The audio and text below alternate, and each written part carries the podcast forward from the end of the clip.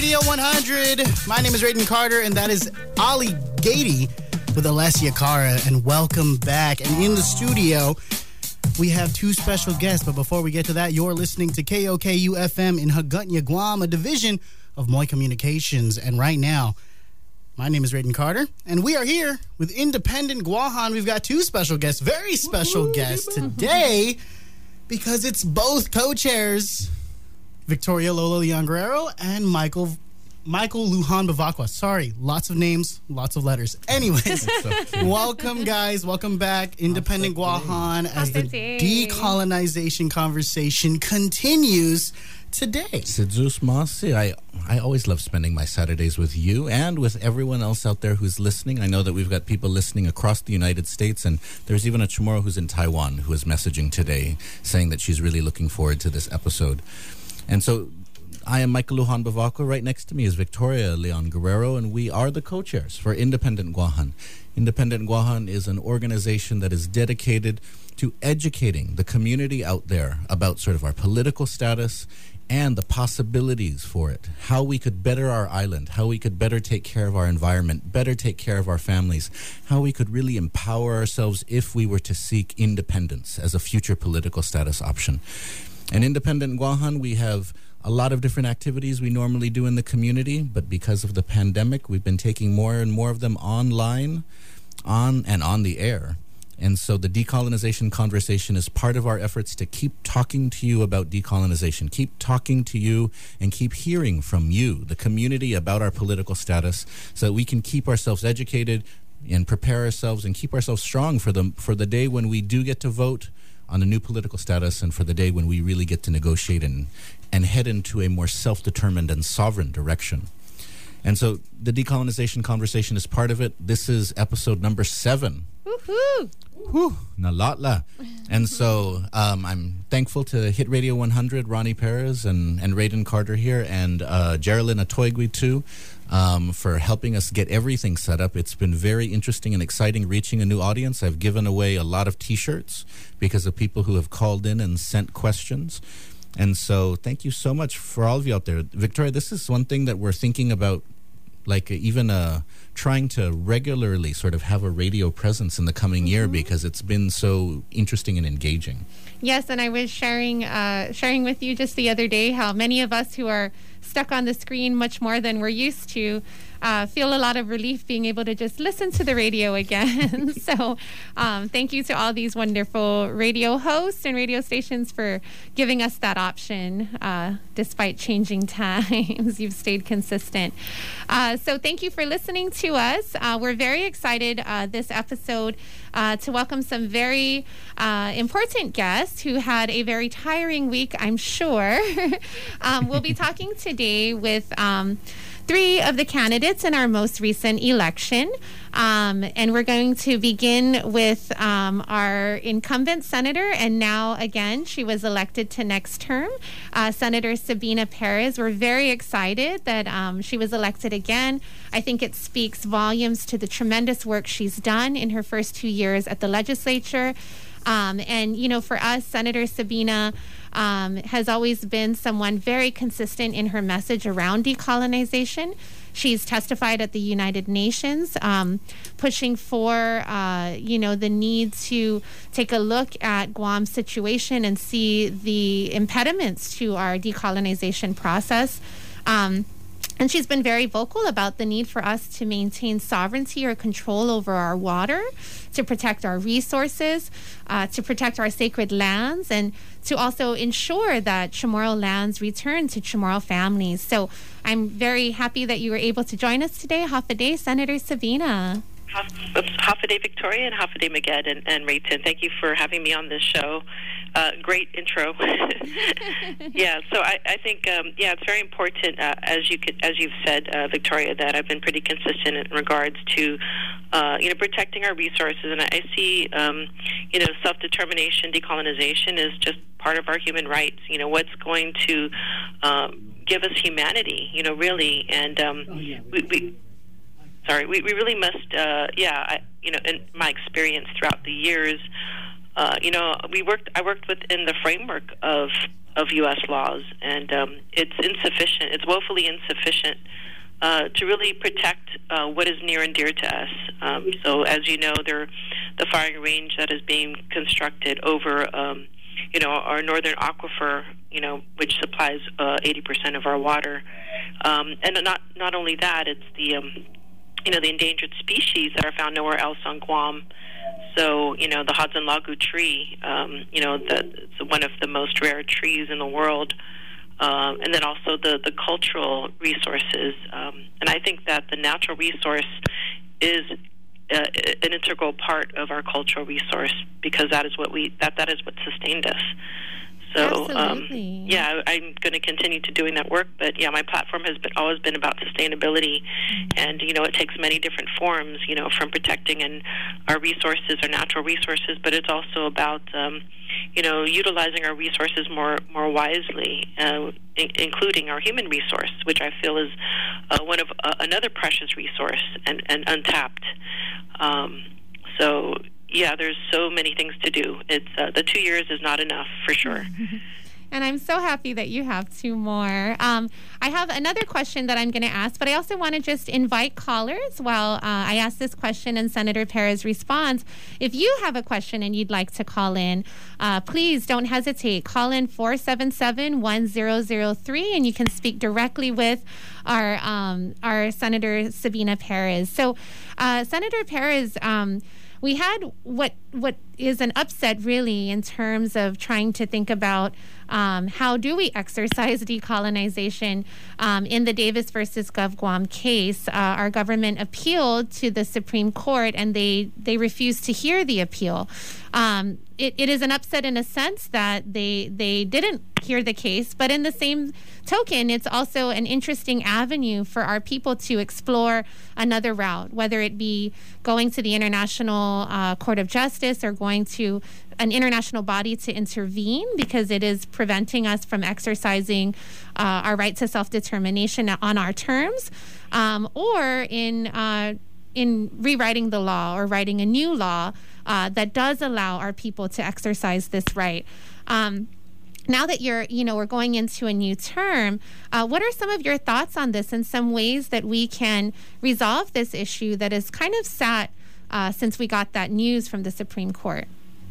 Yeah, that's a very good question, Victoria. And um, you know, as you know, this is a long-term thing uh, in regards to demanding our human rights. And um, yeah, you know, I think um, you know I would take a page from uh, Linda Tuhiwai Smith in that, you know, as far as decolonization goes, that we need to present ourselves or represent ourselves at every forum, and so we must continue the work um, that we've been doing. Uh, continually going to the United Nations and, and all these other forums, um, you know, I, I think that's it's a long term um, camp. It's going to be a long term campaign unless we, you know, we, uh, one of the things we need to do is develop allies. Um, you know, build build alliances. Um, you know, with uh, different entities in the U.S. and internationally. Yeah, I think um, the uh, Human Rights Commission is, is definitely an, an avenue to to take. Um, but I think, you know, there has to be a multi prong approach. You know, we need to also build ourselves up um, here on Guam. And you know that's some of the work that I'm doing is making sure that you know we're strong, uh, we have a strong foundation here. Um, you know, knowing who we are as a people, uh, and you know, building a strong government that um, you know that looks out for its people and and you know has good governance policies. So you know, there's so much things to be done.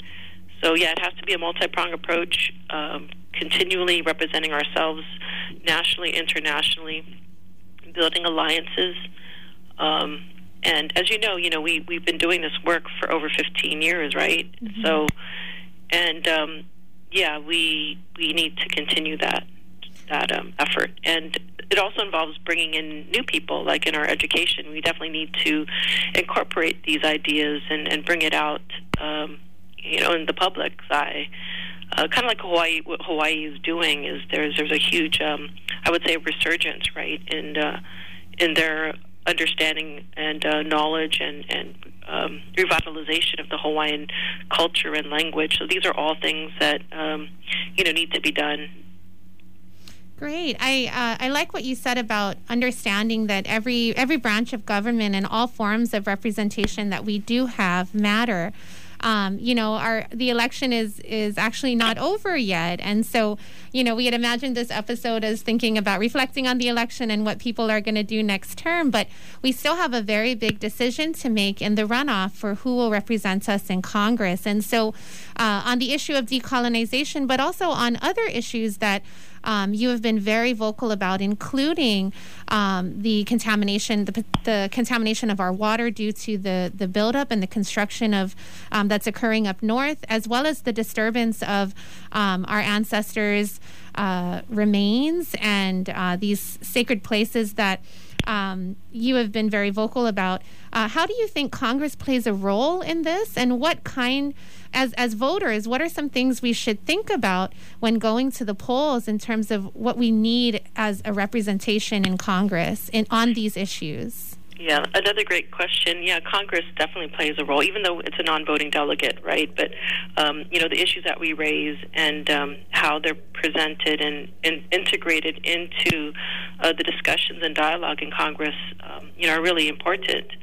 Um, you know, I think you know we're always every you know every forum we go to, we always have to constantly educate who we were interacting with. Um, you know, even at the United Nations, and you know, it's it's almost like um, it's almost like structural violence in some ways, but this is something that we have to overcome if we want to, um, you know, achieve this. And um, yeah, who we choose is very important. Um, you know, I think that's where the difference lies in, in these two candidates. Um, um, I think one. Um, uh, I'm not exactly one. I think was even trying to introduce uh, a bill for, regarding uh, making Chamorro a tribe, and uh, I think that would be a step backwards in regards to, um, you know, really trying to promote uh, self determination and decolonization.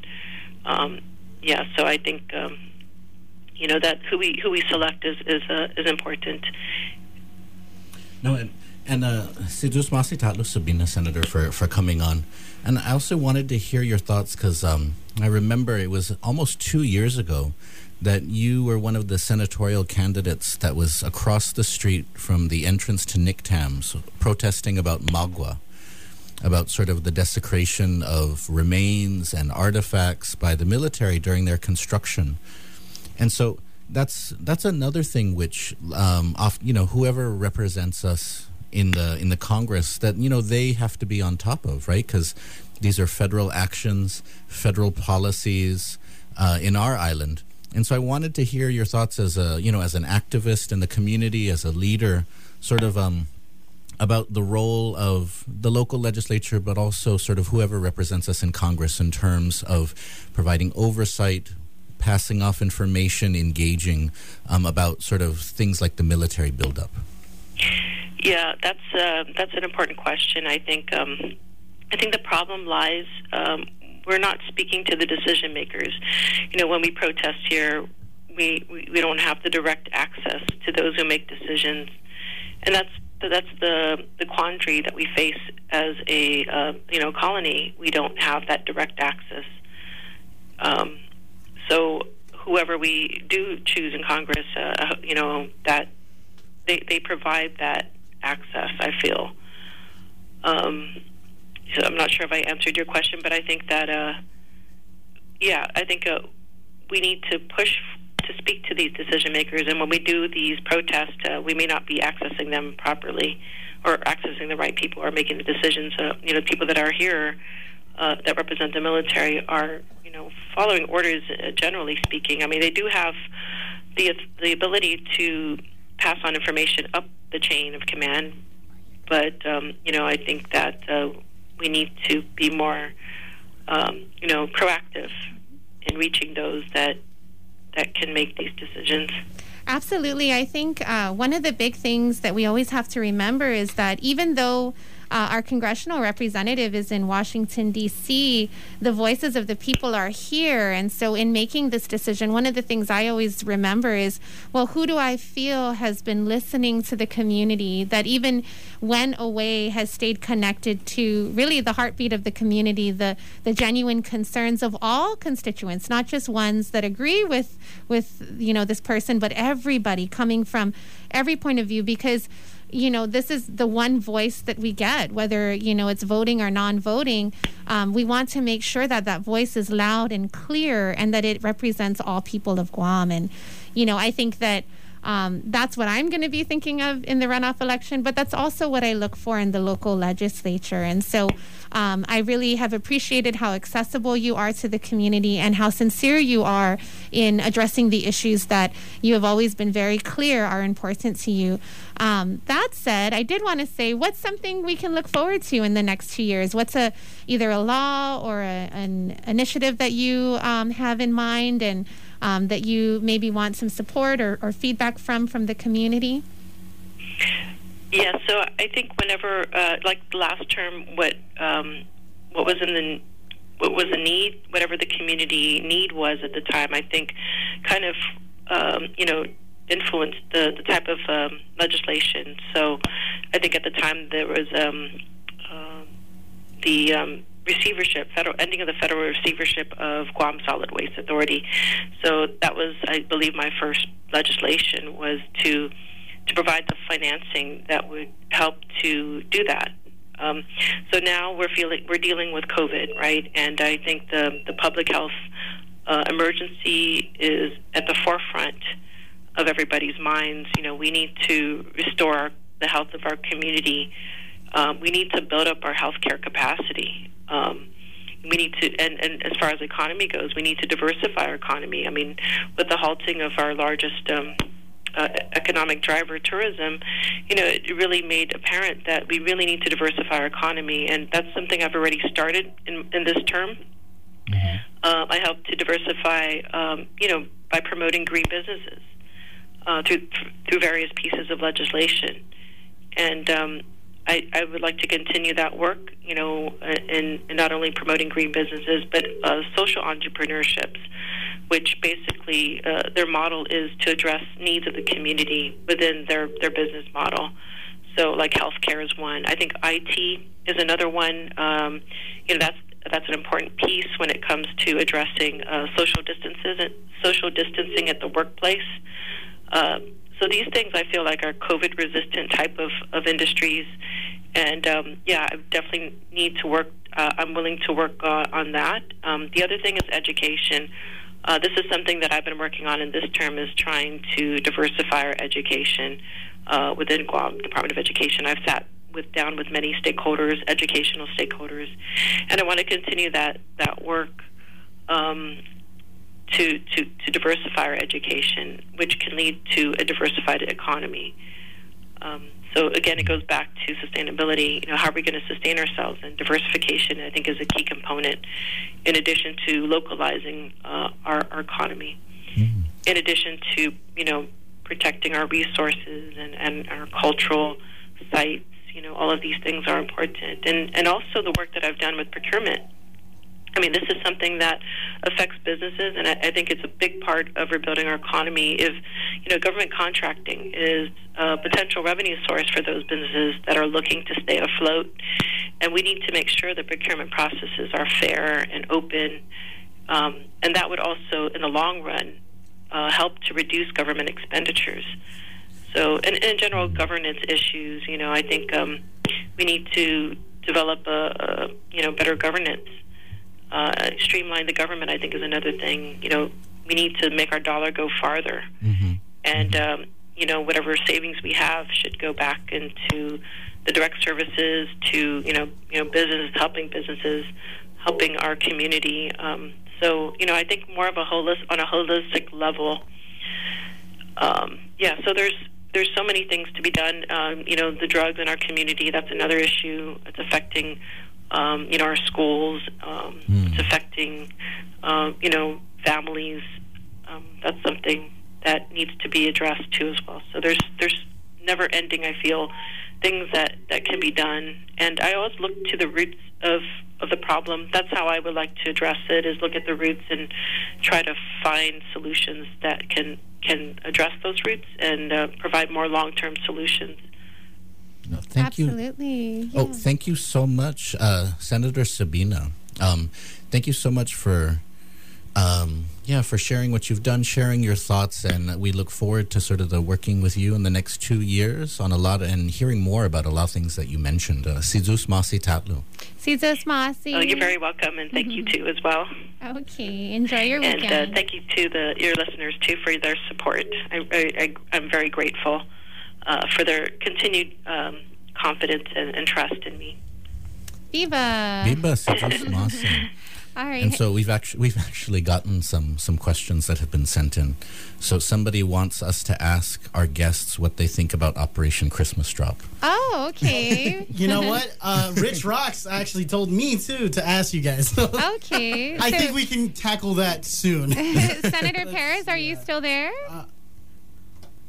Hello. Hello, this is uh, Hey, Oh, Hafer our, we can ask our next guest. Oh, Great. yeah. Hey, Happy um, buenas, senor. Uh, this is uh, senor Fred Bordallo Jr. Thank you again for calling in. And so, uh, senor, are you there? yes, yes, this is Fred. Hey, Fred Berdal. half a day. And so Yep, you are okay. on the decolonization conversation right now with Independent Guahan. And for this episode, we're we're talking to some of the people that ran in the election, you know, and, and some of the issues looking ahead, and especially because we've got the runoff election that's still left to to sort of to contest. And so um, I will really, as from someone with your background, first of all, I just wanted to to ask you, Hafatatat how, are you doing, senor? Because I I'm doing 'cause you, okay. you Thank ran. you. Thank you. Yes. Okay, you're good. Yes. You've got the. Did I'm you get good. some sleep? Hasta bumaigo how? Oh, yes, yes, definitely. Yep. It's Maulik and now. And so, Yeah, and I'd like to thank all, uh, again, I'd just like to give this opportunity to thank everyone, my family, friends, my wife, you know, close supporters, and everyone that came out to vote. It, although it was a low turnout, you know, uh, you know, it's just exercising your, your vote that really uh, is, uh, you know, uh, very essential in choosing your leaders. And so the 36 Guam legislature, congratulations to those candidates and good luck to them because they face, uh, you know, very challenging times to address the social, uh, political, and economic issues uh, ahead. no, Maulik. Absolutely. Maulik's not. And so, your background as a veteran and as somebody who has worked in Veterans Affairs, and so Yes. I really wanted to hear some of your thoughts on that. I mean, um, so for uh, on some of the issues that we face, but I think even some of the issues that have come up during the pandemic. And so, um, one of the things that I wanted to ask you about is, um, you know, we heard at different points during the pandemic about long lines for for some of our retired veterans. You Yes. know, being made, they're limited in their access, being made to stand in the sun for hours sometimes, um, social distancing very difficult. And so, Yes. from somebody that comes from your background, is a veteran, has worked on veterans issues, how can we, what can we do about that sort of thing? Like, how can we ensure that those who have served receive the just, fair treatment and accommodation that they deserve for their service? Yes, and and uh, and thank you for asking that. Uh, it, it's very uh, important, you know, because the perception from our veterans community is that uh, the military, uh, you know, in how they um, sort of uh, limited the number of people accessing the base and coming with a schedule, you know, that limited them from coming in. You know, uh, um, it was sort of like uh, they, they they felt uh, they didn't have any input and. Um, and um, and, and they were just blindsided. And uh, but the whole thing is that um, um, uh, there was two different um, uh, places. You know, there was the Andersen Air Force Base. The Air Force uh, that has their own. The Air Force Exchange has their own, uh, and, and, and Air Force Base has their own sort of like um, um, practice. The practices they were doing for their safety measures and and accommodating uh, veterans, and then the Navy we also had their own, you know, separate uh, way to uh, because prior to the pandemic, you know, there was this um, new uh, uh, benefits coming out in terms of allowing anyone who has something like a zero percent to, uh, you know, uh, service connected to be allowed to shop in the in the commissary. So even individuals who applied for those cards were looking forward to the uh, you know, to that um, uh, benefit uh, mm. coming out, and then all of a sudden with the pandemic, and and I, I explained, uh, you know, I've sort of uh, shared with veterans that I met on the campaign trail.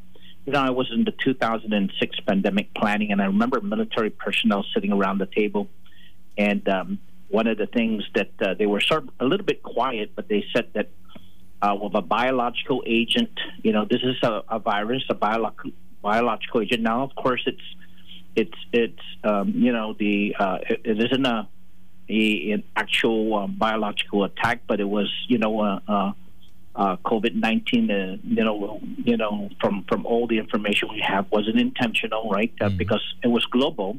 And uh, one of the things that I remember when we were on our pandemic exercises back in 2006 is that the military community, we know that one of the things that it starts to see where um, you know, the infection spread is so high, and uh, military individuals can't uh, are are you know on base mm. are starting to get an infection spread to include their dependents. They would start shutting down their their gates, you know, and they'll go into a high level uh, uh, security thing, which affects, of course, the the the veterans that are living off base, you know, and it was just trying to balance that because um, you could hear the military leaders leadership explaining.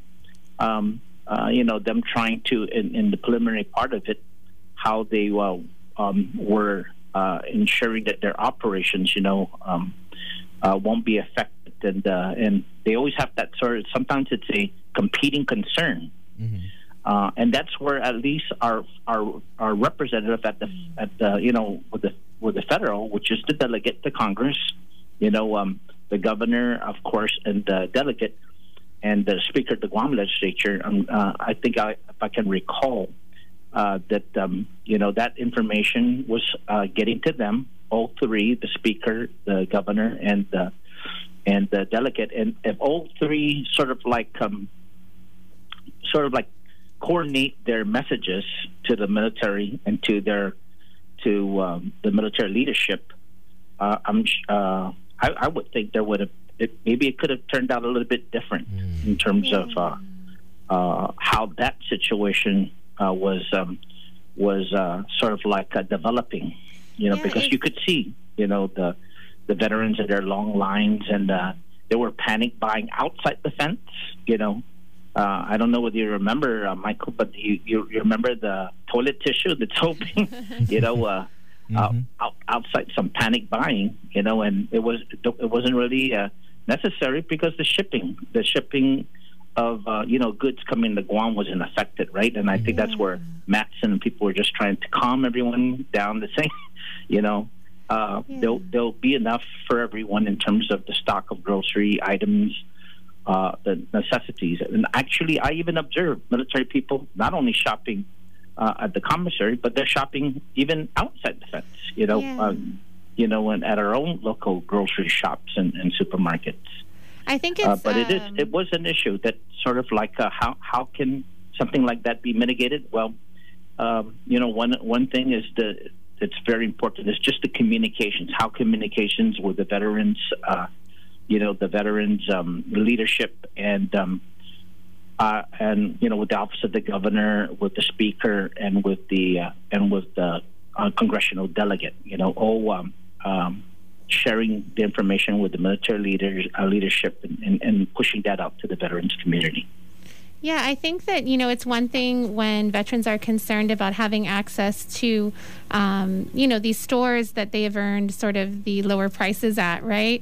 Um, but yeah. another thing is when we're looking at their health care and we're looking at their, both their uh, physical health, their emotional health coming out of having served in wars, um, we know that our veterans have always had uh, less access to the health care that they need, and this has been a struggle. And it was also a struggle when they were only allowed on base in the weekends in terms of getting prescriptions and things like that.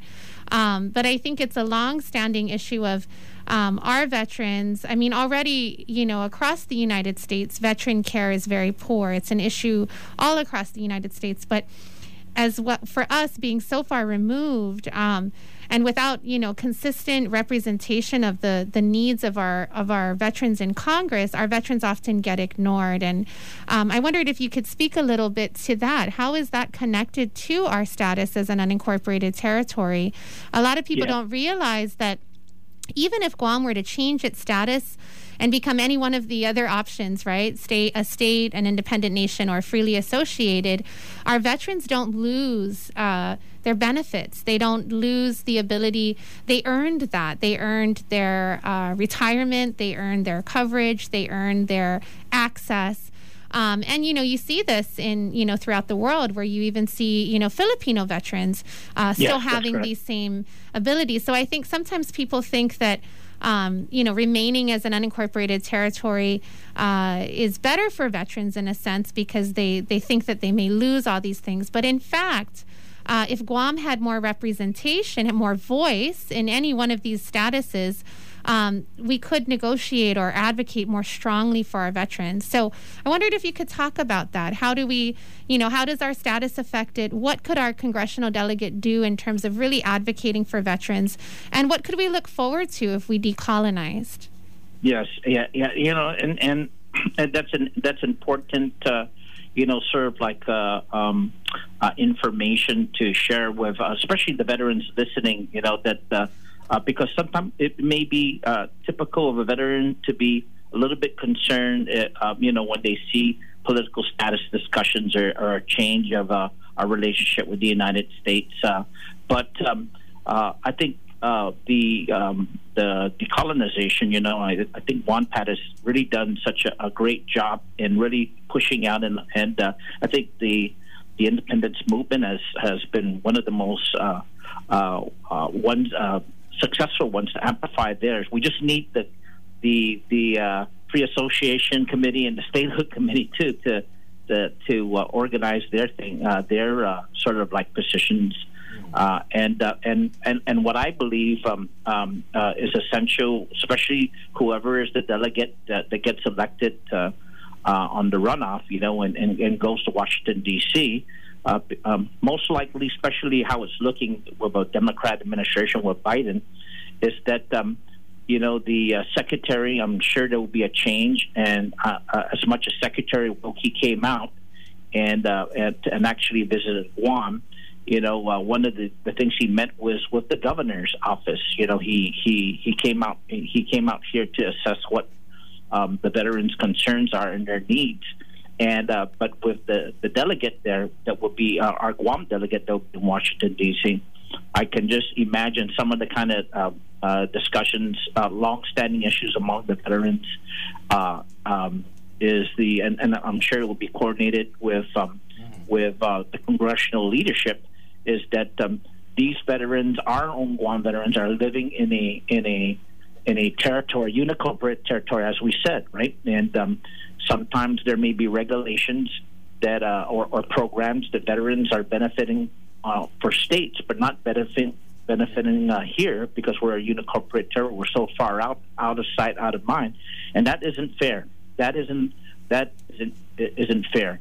Uh, especially when it comes down to, and we were, I, I, was talking to a couple of veterans and telling them that, um, and and some of the uh, of them that um, in a situation that we are right now, the Veterans Administration has what they call a fourth mission, and that is that they see a hospital like our Guam Memorial Hospital, um, you know, public hospital overwhelmed, they can immediately through FEMA and through the Health Administration, uh, the U.S. Uh, um, uh, Health Administration, give some veterans uh, um, professional medical professional healthcare workers to come out here and help Guam. All it is is a request from from uh, the Office of Civil Defense through FEMA and through Health and Human Services uh, uh, to uh, Veterans Administration, and they'll they can send probably 20 they could send 20 nurses or, or something. It could be a contingent just like the military did. We didn't see that happen here in this in this situation but it would have been a gesture and uh, especially we don't know how long this uh, uh, you know this uh, situation with COVID nineteen will, will go on, you know, and, and, how it's devastated the economy and how it's challenging our our mm. public health uh, infrastructure.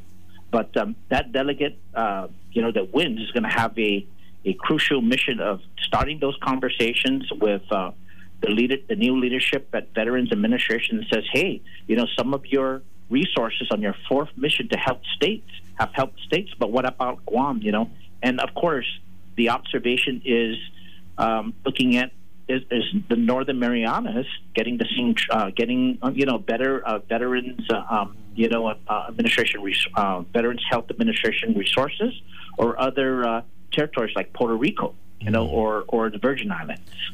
Uh, so, so Thank those are so kind of things that should that probably are going to be in the mind on, on some of that kind of conversation. That should be interesting. No, thank you, Senor. Because I think you're, I think for a lot of people here, you're you're really making the connection that there are a lot of opportunities, and a, but a lot of it requires that you have a strong and loud advocate in Washington D.C. to get those because. The federal government is going to go and do its own thing, and a lot of times it's going to leave Guam out. And so you have to have somebody who can speak strongly and isn't a, isn't afraid to, you know, to step on some toes, if you know English, isn't afraid to, what else do they say in English? Ruffle some feathers? Hello, we got cut off. Oh, Yeah. sorry, sorry. Oh, yeah, yeah. And so, yeah. but I wanted to thank you so much for for making those connections about the possibilities and how um, and how really you need to have somebody who's who's knowledgeable, who's cordial, who's got the connections, and who's got the the plan, sort of in Washington D.C. And so, dispensa dus uh, Senor Lo, si dus masi tatlanay no and Agang Holland. Thank you for calling in. okay, all right, thank you. Okay, Si Sis Maasi. all right. okay, take care. Yeah. And so, oh, I'm, I I feel bad.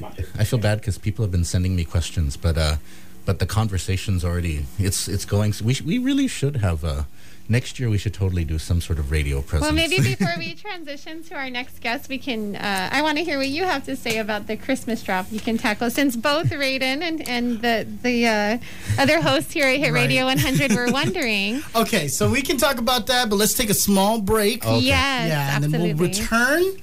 But don't worry, we'll talk about it. I haven't seen it yet. That's in case that affects any of this, but we'll see. I haven't seen Coming it up yet. next. It's here on Hit Radio 100 with Independent Guahan.